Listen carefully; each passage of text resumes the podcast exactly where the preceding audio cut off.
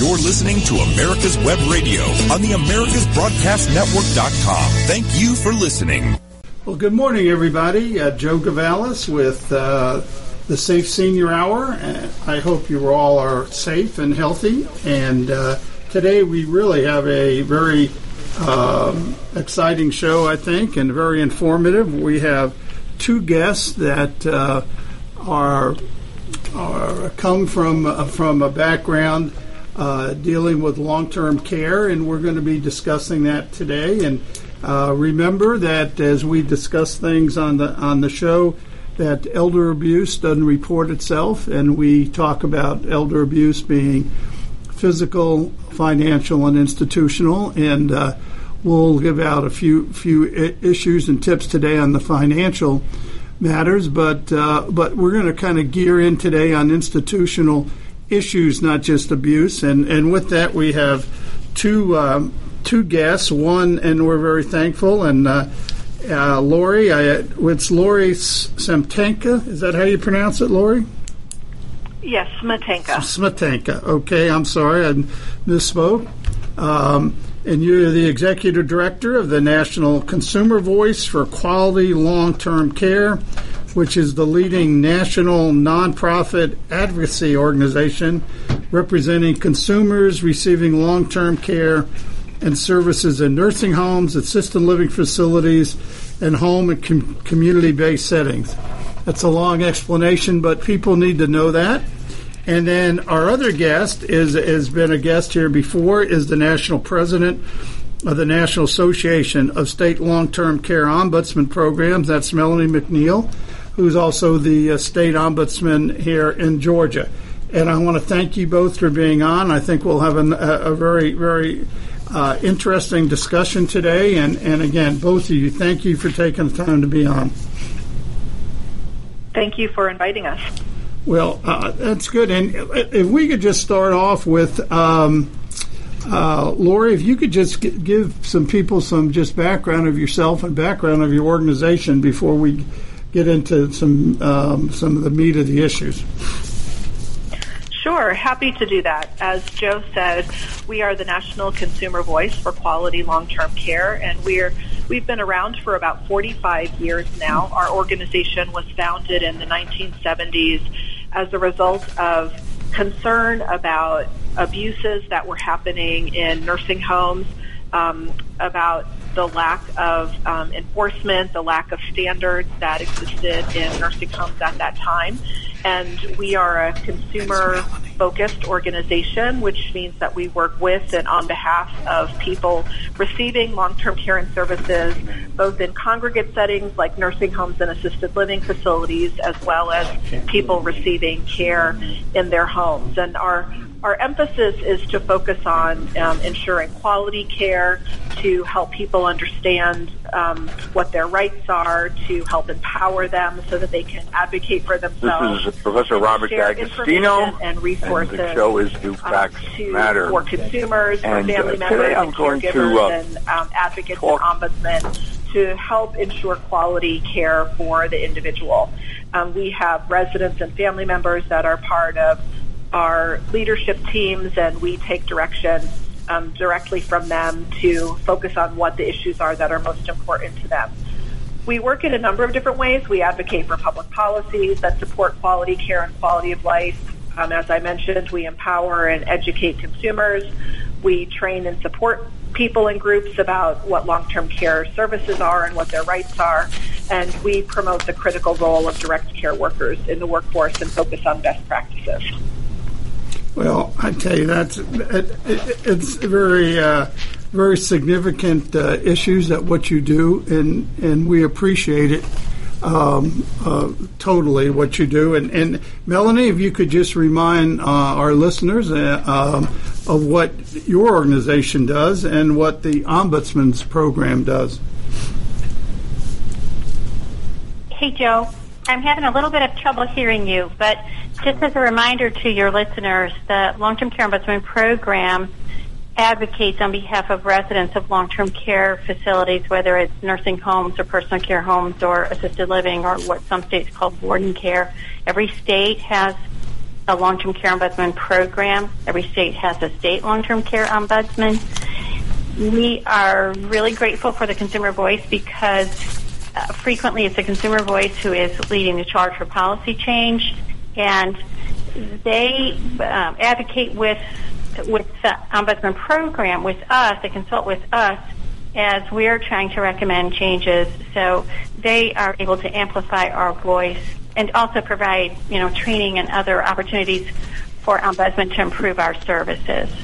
Okay, I'm going to throw this out, which whichever one of you want to answer is what are just common names of these long-term care uh, for our listeners? Long-term care homes. What what what are things that are just commonly known as? Mm-hmm. So, um, well, so we have nursing homes, which I think is um, a name that most people are familiar with. Right. But then there are other settings of um, long-term care facilities as well, and some of the common names include assisted living, board and care, personal care homes. They're called different things in different states. Um, that that are below the nursing home level, um, but they all provide some level of service and care to individuals that need services.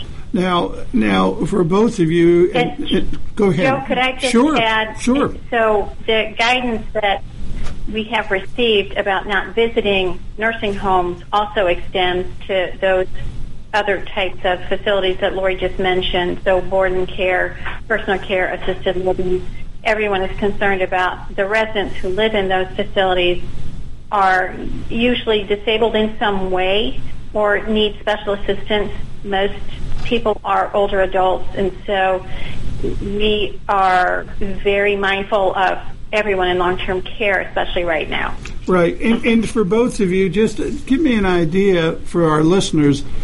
What generally is this universe of people who are in the in these long-term care uh, facilities or homes, and uh, because everybody, what I understand, unless I guess there might be some states, there's an ex- exception, very few, that everybody is is prohibited from going in these if you're not a resident. You just can't walk in and visit your loved ones or go talk to the staff. Is that correct?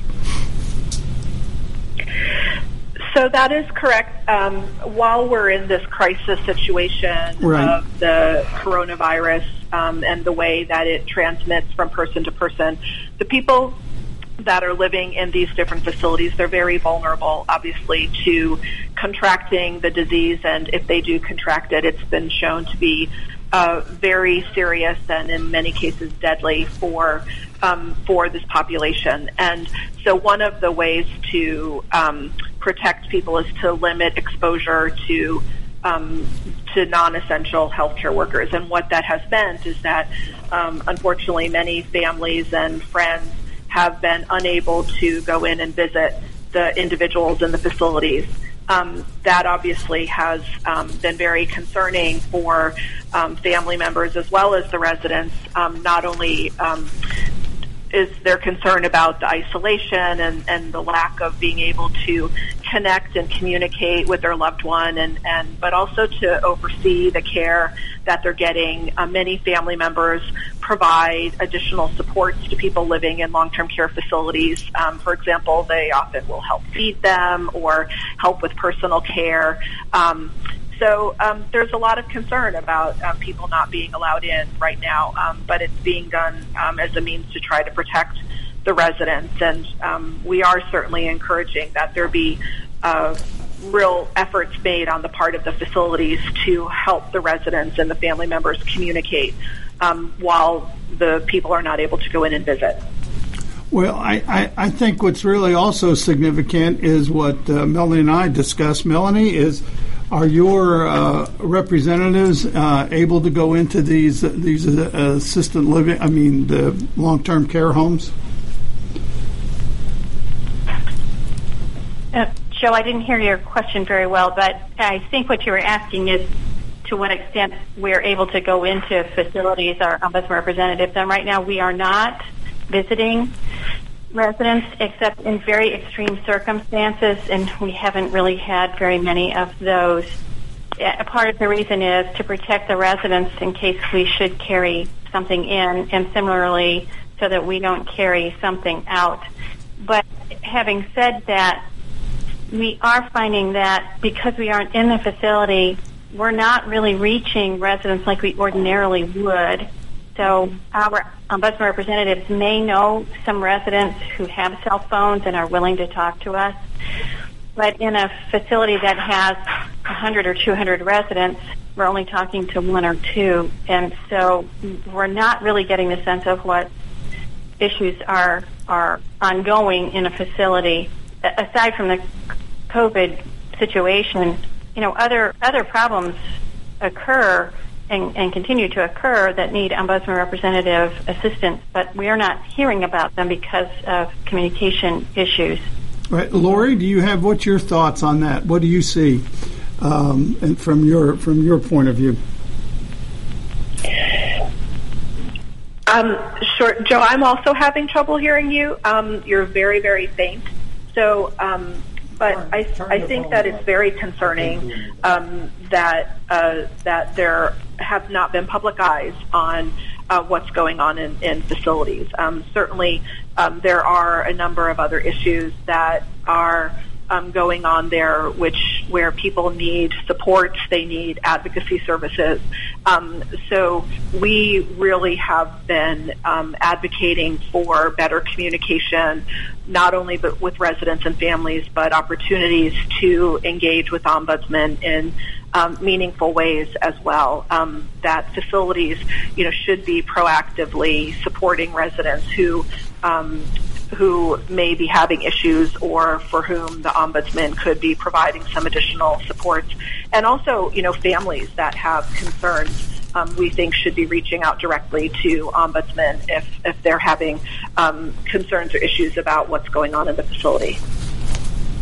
Right, Well, I, so let me just piggyback on sure. that too. In order to find for your listeners to find ombudsman representatives in their state, you can go to the National Association of State Long-Term Care Ombudsman Programs website. When it, it's just NASOP, N-A-S-O-P dot org, and you'll see on the landing page a place to find your ombudsman. It actually takes you to the National Ombudsman Resource Center, but you can click on your state and find your state ombudsman.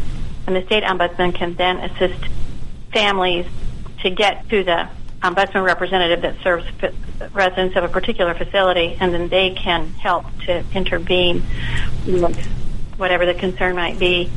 So what happens sometimes too in long-term care facilities, residents may not want to share the complaints they have even with their family members, but they might share it with their resident council president. Every nursing home anyway has a or should have a resident council.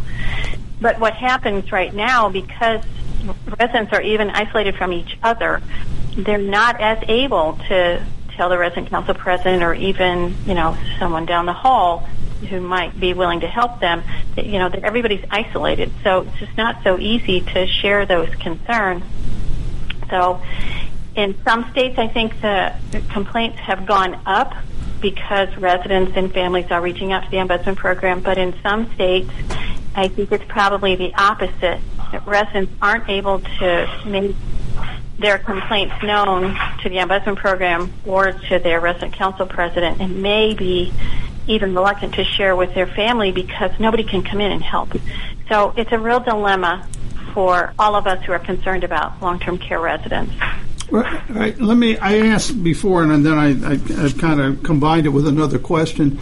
Um, can you all uh, give me an estimate of how many people are in a long-term care uh, home or facilities, just roughly, uh, in the United States? There are about 1.3 or 4 million people living in nursing homes oh. Um, across the country, and another million or so people that are living in the assisted living or board and care type of facilities. So there's a significant number of people that are living in these long-term care facilities um, for whom care is being provided. Um, a number of them have um, very significant care needs. They need a lot of help with what we call activities of daily living. And about half or more have some level of dementia that they're living with. Well, Lori, and, Lori, um, let me need um, some significant support Lori, um, as they live with dementia. Lori, let's just um, didn't mean to interrupt, but we're going to have to take a break here from our first segment, and, and we'll go in in a little more detail about this uh, situation and some uh, other situations that uh, the government now is trying to uh, rectify here. So, with that, that ends our first segment of the Safe uh, Senior Hour. If your health insurance premium is more than your mortgage, Ellen Deal with Ideal Solutions is here to help. Whether you're a small business owner, individual family, or baby boomer, email MAGA45CAG at gmail.com and I'll respond with three easy questions to help you determine if you can get away from Obamacare. As a 20 year veteran of the insurance industry, I'm here to help with all your insurance needs. Email Ellen Deal at MAGA45CAG at gmail.com. The disease of addiction is a life-altering challenge, not just for the person suffering its effects, but also for the family and friends who support and love the one caught in its grasp. What should be the course of treatment? Who is the best person to render treatment? And what is the best place to go for the care that is needed? We know that you want answers to these and many more questions. Call 770-696-9862 and speak to a representative of the Atlanta Healing Center. Tailor a program specifically designed to address the needs of the person suffering with an addiction or give you guidance as to where that help may be found. Information is the key, and the trained staff at AHC is here to assist. If you wish, you can also get more information on the website located at www.atlantahealingcenter.com. Hi, I'm Dr. Mike Koriwchak. Join me and my co-host, Dr. Hal Scherz, as we talk about the topics that doctors talk about amongst themselves, such as Medicare, Obamacare, alternative forms of care, and health information technology. Join us every Thursday morning, 8 to 9 a.m. You're listening to America's Web Radio on the AmericasBroadcastNetwork.com. Thank you for listening. Well, welcome back to the second segment of the Safe Senior Hour. Uh, remember, uh, elder abuse doesn't report itself. We're very honored today to have two guests, uh, both uh, uh, that are concerned with um, long-term care uh, homes and and people who are. I just heard that are about two million or so people in the United States are in some form of long-term care and one is uh, is Lori uh, Smetanka, who is the executive director of the National Consumer Voice for Quality Long-Term Care. And the other uh, person on the line with us is Melanie McNeil, the national president of the state long-term care ombudsman's programs. And I, and I want to thank you all very much and uh, and appreciate it. I, am, I, I think this uh, coronavirus has certainly caused a lot of people concern, and certainly a lot of concern for people in the in the long term care homes. Uh, with that, I believe there was just a uh, a um, order that came out this weekend from the government concerning. Um, uh, some new rules about uh, reporting. Does uh, would any of you like to address that? I'm sorry. Could you repeat the question, Joe? Yeah, right. There was a new. There was some new rules put out by CMS. Uh, announces new requirements for reporting confirmed cases in uh, in uh, nursing care centers. Yes. Yes, that's uh, uh, the new um, guidance came out last night from CMS requiring nursing homes now to report the numbers of COVID cases to the directly to the Centers for Disease Control. This is an important new requirement. It's um, certainly we have been advocating for more transparency of information with respect to the number of cases or suspected cases in a facility. Um, that both of residents and staff that have been affected by the COVID-19 cases. Um, we think this is an important step forward um, in the sense of needing to report um, because it, it's important that we get the as accurate of data as possible in terms of the number of residents and staff that are affected. Um, but I think we um, we would encourage um, even more reporting um, to be uh, to be done. Certainly, this rule is important for reporting to the CDC.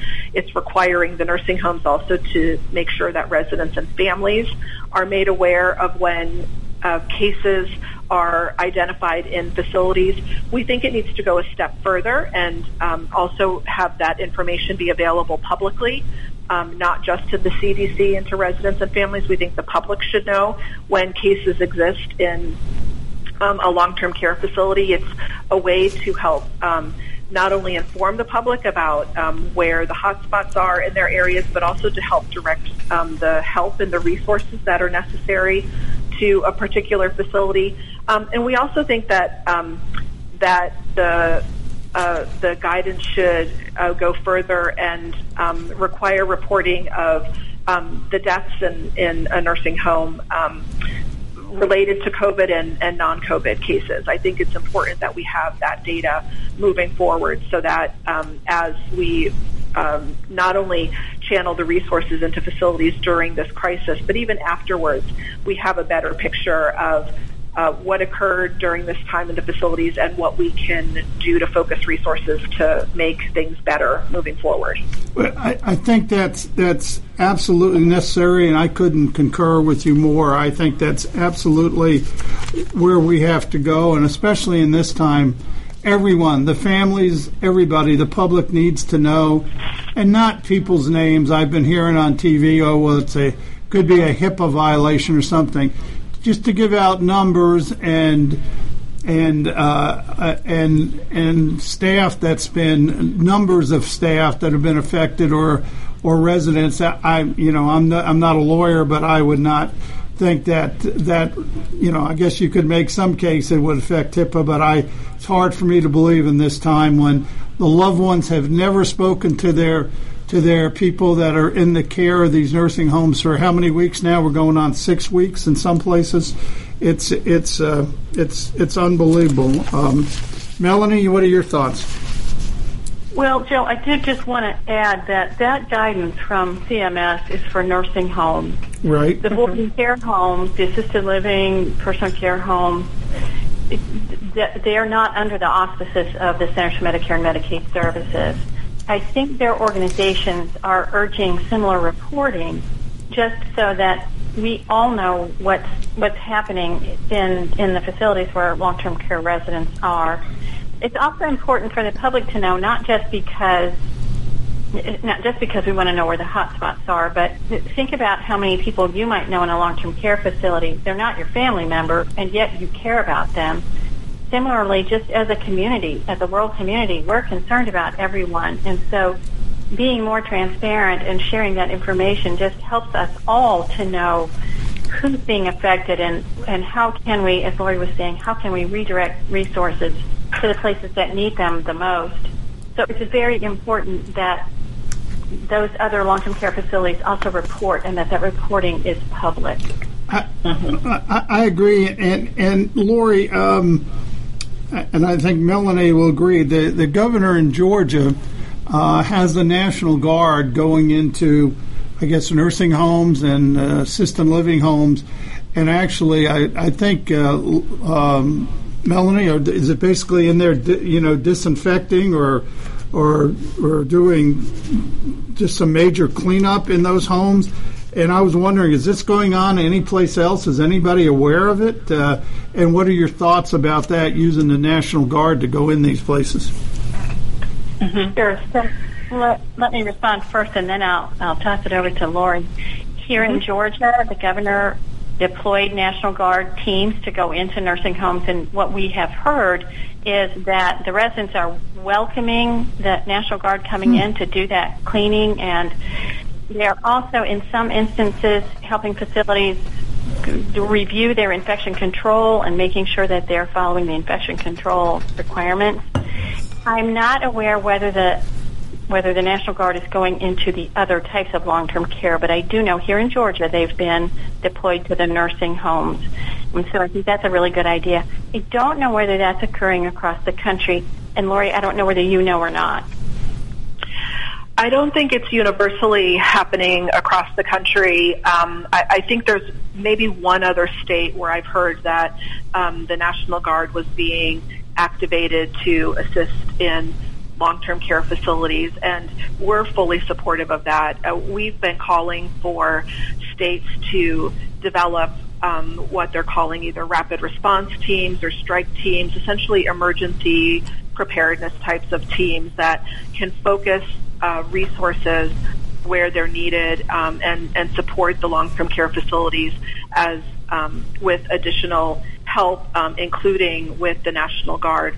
Um, we think that these facilities really need help right now. They need help reviewing their infection control practices. What we know is that even before we were in this worldwide crisis, infection control issues were the highest cited problems in nursing homes across the country. Wow. Um, and it's an area that even recently, with focused infection control surveys that have been done by CMS, continue to um, be problematic in a number of facilities. And so there is really um, a great need for targeted support to review the infection control practices, to train staff um, as best as possible, and to um, get additional supports in there to help with resident care um, for those who are certified to provide that level of care, to help assist the facilities in um, ensuring that um, they are um, disinfected and cleaned properly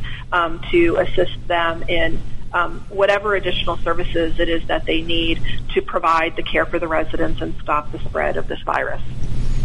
Well, I, I think it's a it's. It, it certainly has been very positive here in Georgia, and it'll be interesting to see. Would you happen to know what that other state was off the top of your head, or I will have to check on um, it?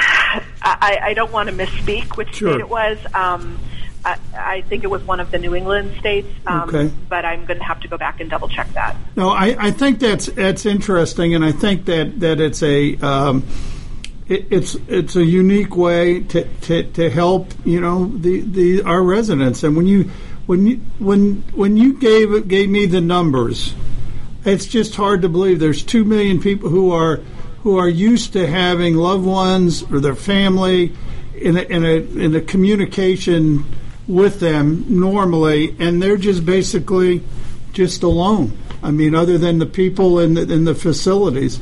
And so I, I, I think this is a, a very unique problem, and it's something I, I really appreciate, Lori, your, your effort, and of course, Melanie, the Ombudsman's efforts to, to, to make this a, a as, as bearable as possible for families and loved ones. It's a uh, it is just a horrible situation for many people, but for people in these in these in these facilities, it's uh, um, it's got to it's got to be uh, a real trying experience. And um, uh, I, I, I, we mentioned it earlier. Is there do, the, do people in these homes do they have phones, or does it depend on what facility?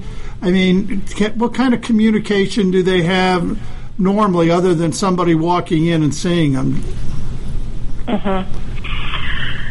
So there are um, facilities um, need to make available um, resources like phones for residents to call out for family to families or to other loved ones. Um, there are um, a number of residents who have access to their own phones or computers or tablets right. um, in order to assist with outreach, but unfortunately, it's not the majority of them. Um, and so there, um, but there is a requirement that the facility, you know, help the residents to connect with people if, if they need a phone that they should have one available for them. Um, and in fact cms is really pushing facilities to um, support the efforts to um, engage with resident, with family members, with friends through either using phones, through using tablets, um, video chat or video conferencing.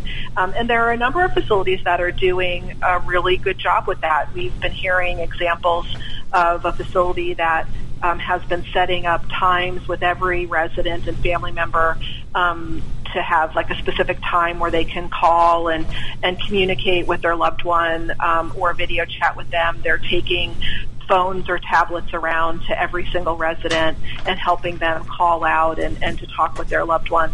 Um, we need to see much more of that taking place. Um, and then there, I mean, there are places where we know where there's a lack of equipment, um, where more is needed, and, and we know that there are efforts being pursued in a number of states to get the equipment into the facilities so that um, there is more access to helping them talk with their family members, to talk with their loved ones.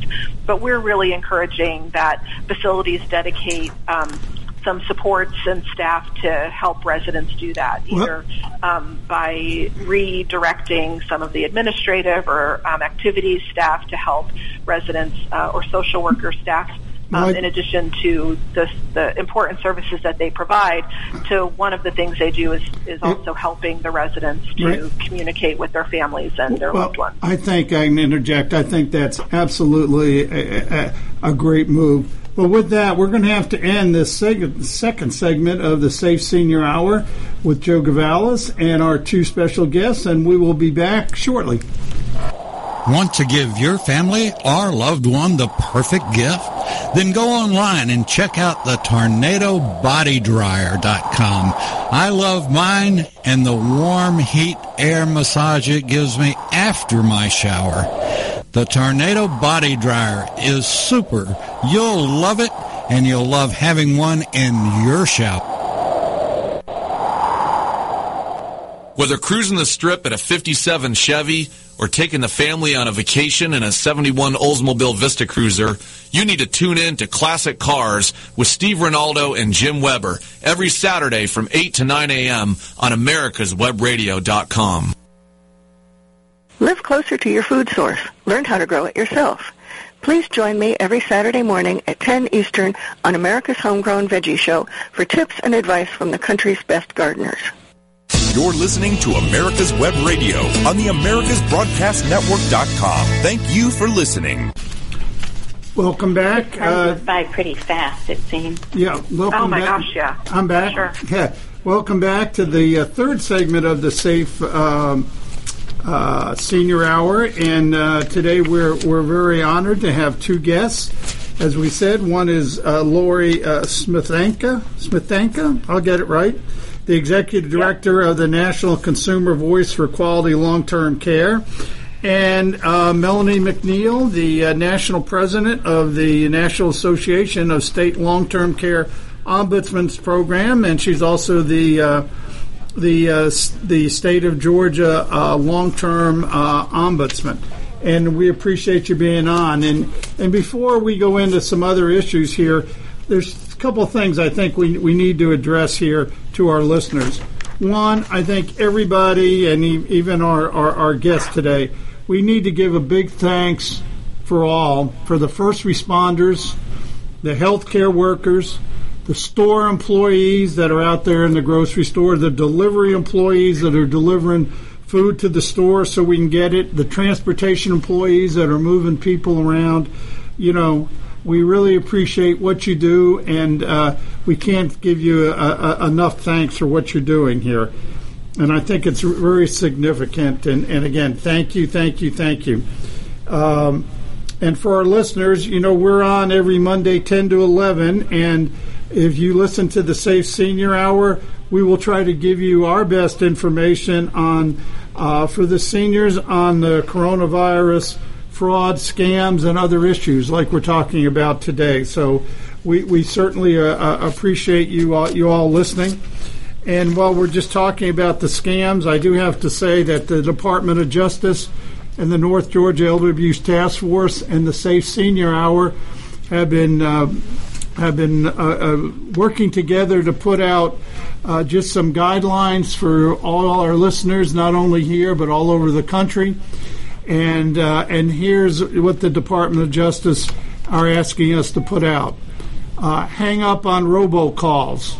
Scammers are using illegal robocalls to pitch everything from scam uh, coronavirus treatments to work at home schemes.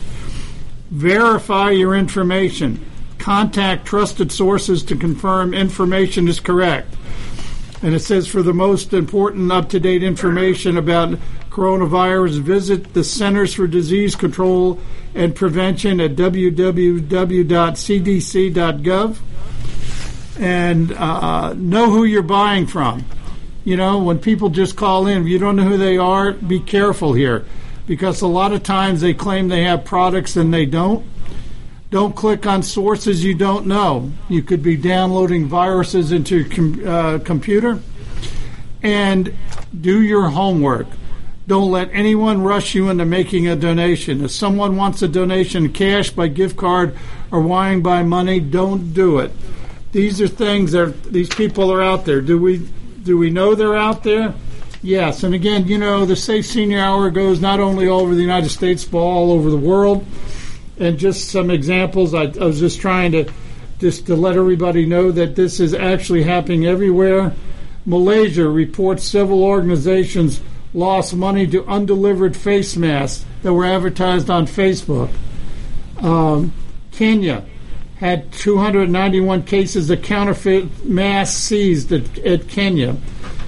Um, Europol, which is a police agency in Europe, uh, bust elaborate scams selling non-existent face masks to government and to individuals.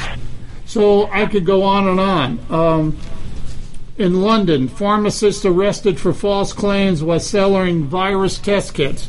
Remember, as of right now, there is no known cure for the disease. When it comes out, you all will be the first to know. But when somebody calls you, and we've had cases reported uh, in the United States of people going door to door selling uh, uh, or trying to sell uh, coronavirus um, cures. So just be careful. Please be careful out there.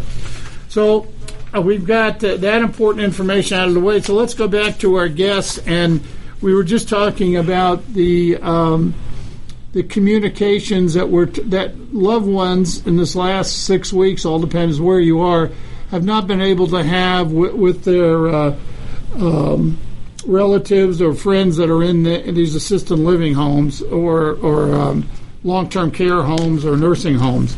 So, and, and we appreciate everything that you're doing, Lori, and your organization and Melanie to try to try to get more communication because if there's one thing we hear from our listeners is we can't talk to them. I haven't seen my loved one. I haven't talked to them. So we appreciate it greatly here. So anything you can do is well uh, will be well accepted by the by the citizens.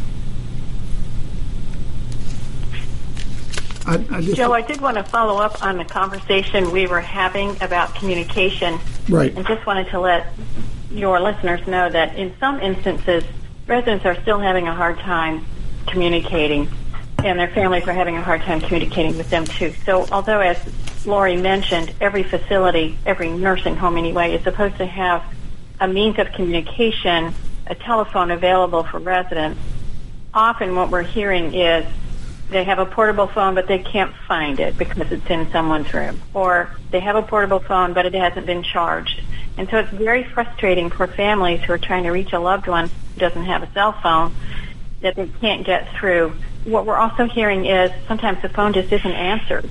And so family members are calling and calling. Same for our staff. They're calling and calling for communication with the facility and they're not they're not being able to get through. So while a lot of facilities are doing what they can, they might even be, be using their personal phones or tablets to help residents reach out to family members. There are still lots of individuals who are cut off from their families because communication just isn't there. And so as we look back on this when it's over, I'm hoping that we'll all be thinking about ways to be sure that communication especially will be available for residents not just because they have one phone, but that we're uh-huh. figuring out ways that everyone should have access.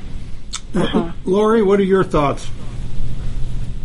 I completely agree with what Melanie said. Um, while, as I mentioned, there are some places um, that we're hearing where facilities are doing a very good job.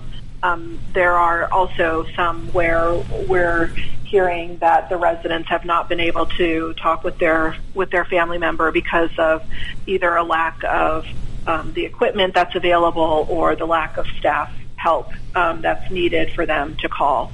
And this really does need to be a priority. Um, we know that um, the residents um, not only are they isolated from their families, as Melanie mentioned earlier, many of them are isolated from each other. Even they're being kept in their rooms um, for the most part, um, and isolation um, is a very big issue for um, for everyone, but particularly for long-term care facility residents. And we're um, certainly hearing incidences where um, uh, residents are being affected um, by the isolation that they're um, feeling in a number of cases.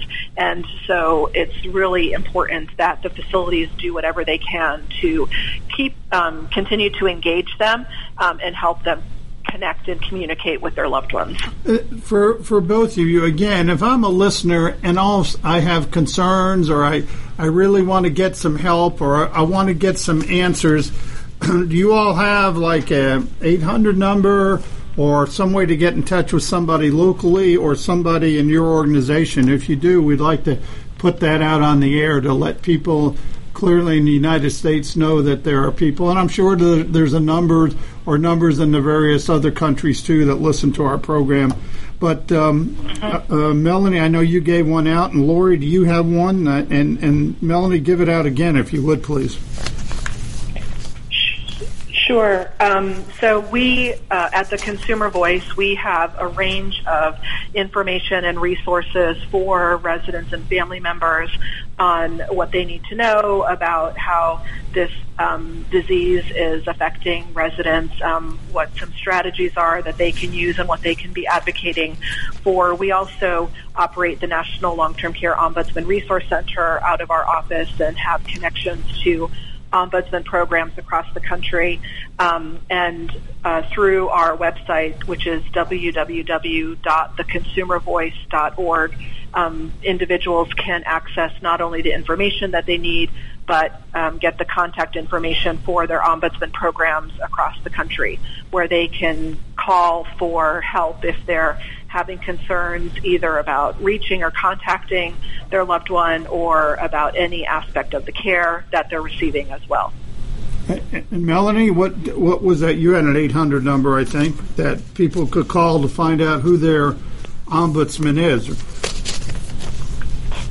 Well, Joe, for, for Georgia, for your listeners who are in Georgia, our number is 866 552 4464 and then you choose option five. That will route the call to the long-term care ombudsman program for for that caller. And so again, it's eight six six five five two four four six four, and then choose option five.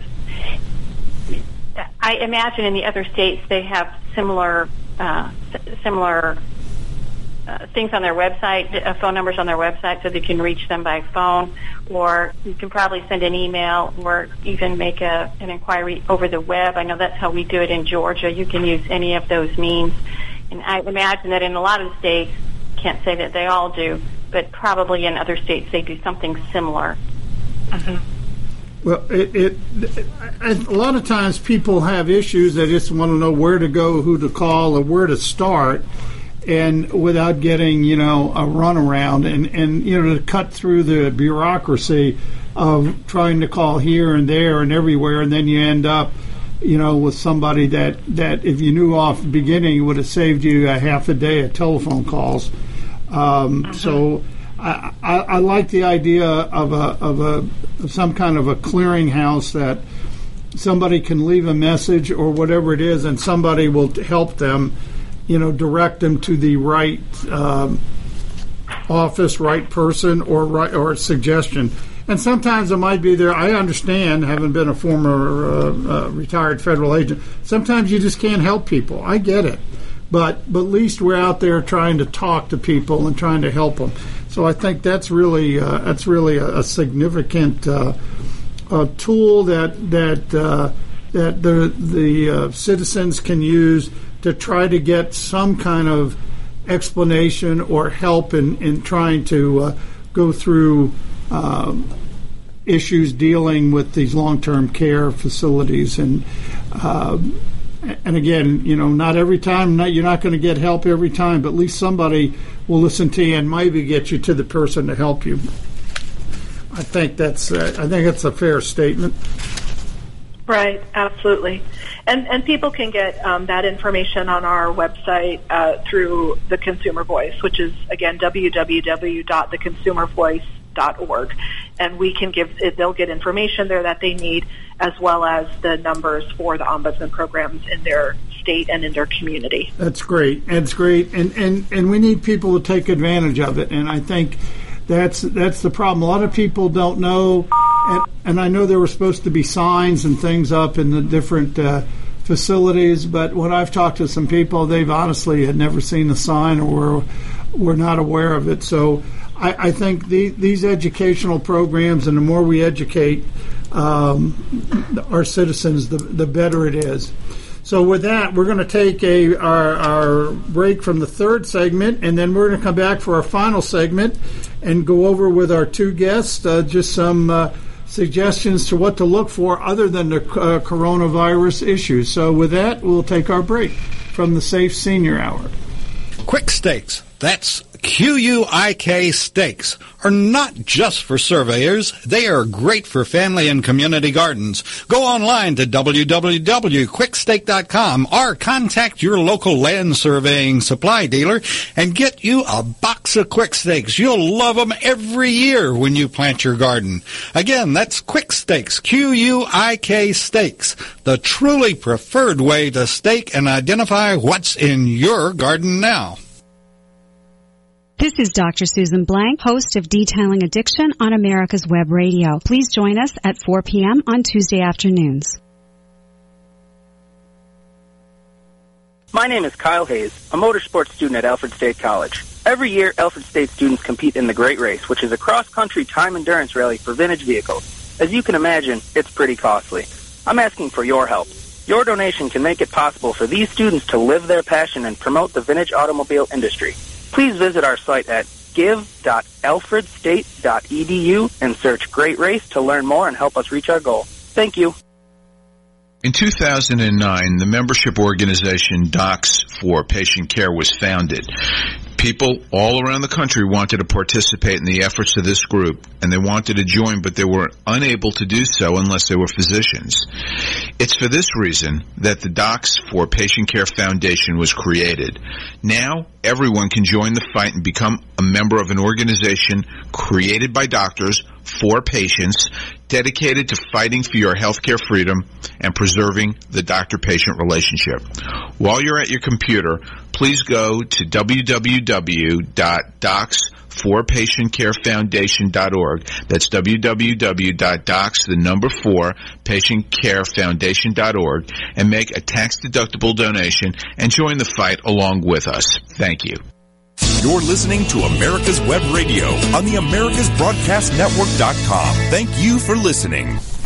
Well, welcome back, everybody, to the final segment of the uh, Safe Senior Hour with Joe Gavalis and our two guests, uh, uh, Melanie McNeil, the National President of the National Association of State Long-Term Care Ombudsman Programs, and also the State of Georgia State uh, Long-Term Ombudsman, and Lori uh, Smet- Smetanka, the Executive Director of the National Consumer Voice for Quality Long-Term Care, which is the leading national nonprofit advocacy organization representing consumers receiving long-term care in in uh, and and that would be in things like in, in, places like nursing homes, assisted living facilities, and home and com- community-based settings. And and thank you all. It's been very a very interesting program. And and again, I before we we get into our discussions, I do want to give a big thanks out again. I I,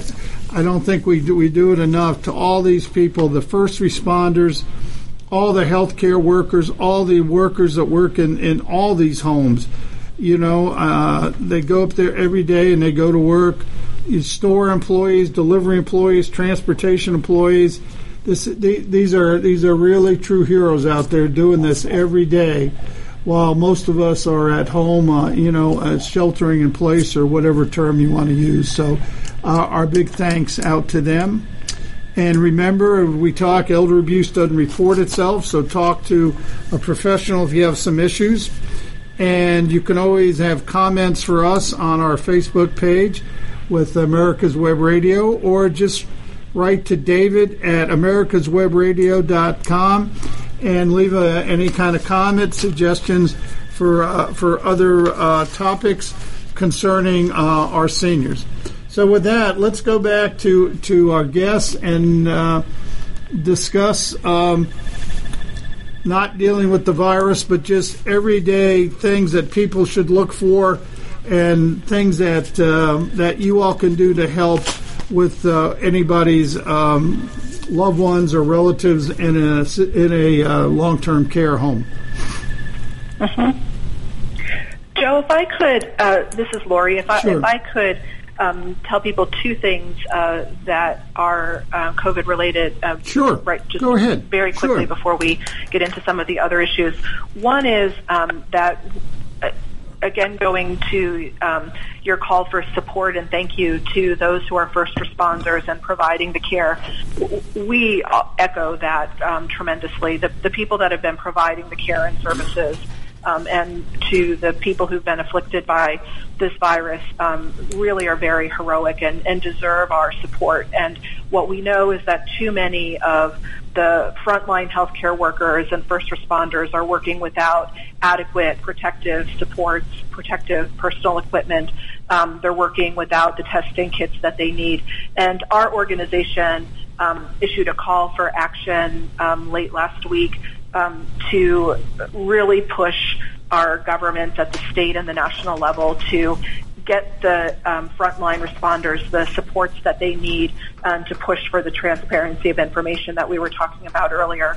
So on our website, you can uh, see uh, the call for action where you can send a letter to the White House, to your Congress people, um, to tell them to um, give adequate supplies to the frontline responders so that they are protected and they can protect the people who've been afflicted.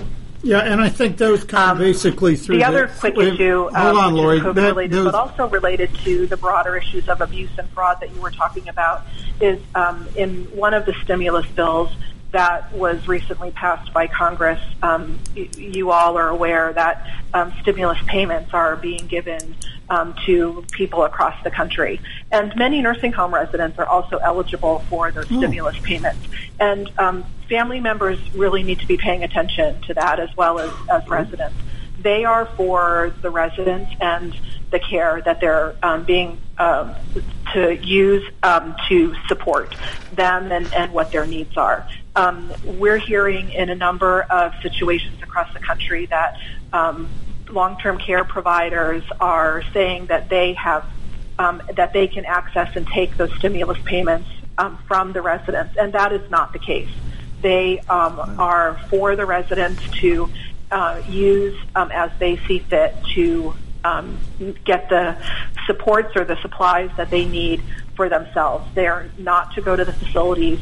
Um, they are not to be special payment for the facilities for any purpose. They are for the residents. And another important point related to it is that they do not affect an individual's um, eligibility for Medicaid, which is um, something that's been very concerning for a number of people. It does not affect their eligibility, um, and it, it, they are not to be taken by the facilities for the facility use. They're for the residents and their use. Well, I appreciate that. I, I actually I had, had not thought of that, and we certainly will try to get that out in a more uh, to to, uh, to our seniors and everybody around here. I just want to say it's just not the federal government; local governments are helping to get out the uh, the um, the PPEs, the personal protection, and other things for the um, uh, for, for the caregivers. So, you know, we get government working together, we'll be able to do it.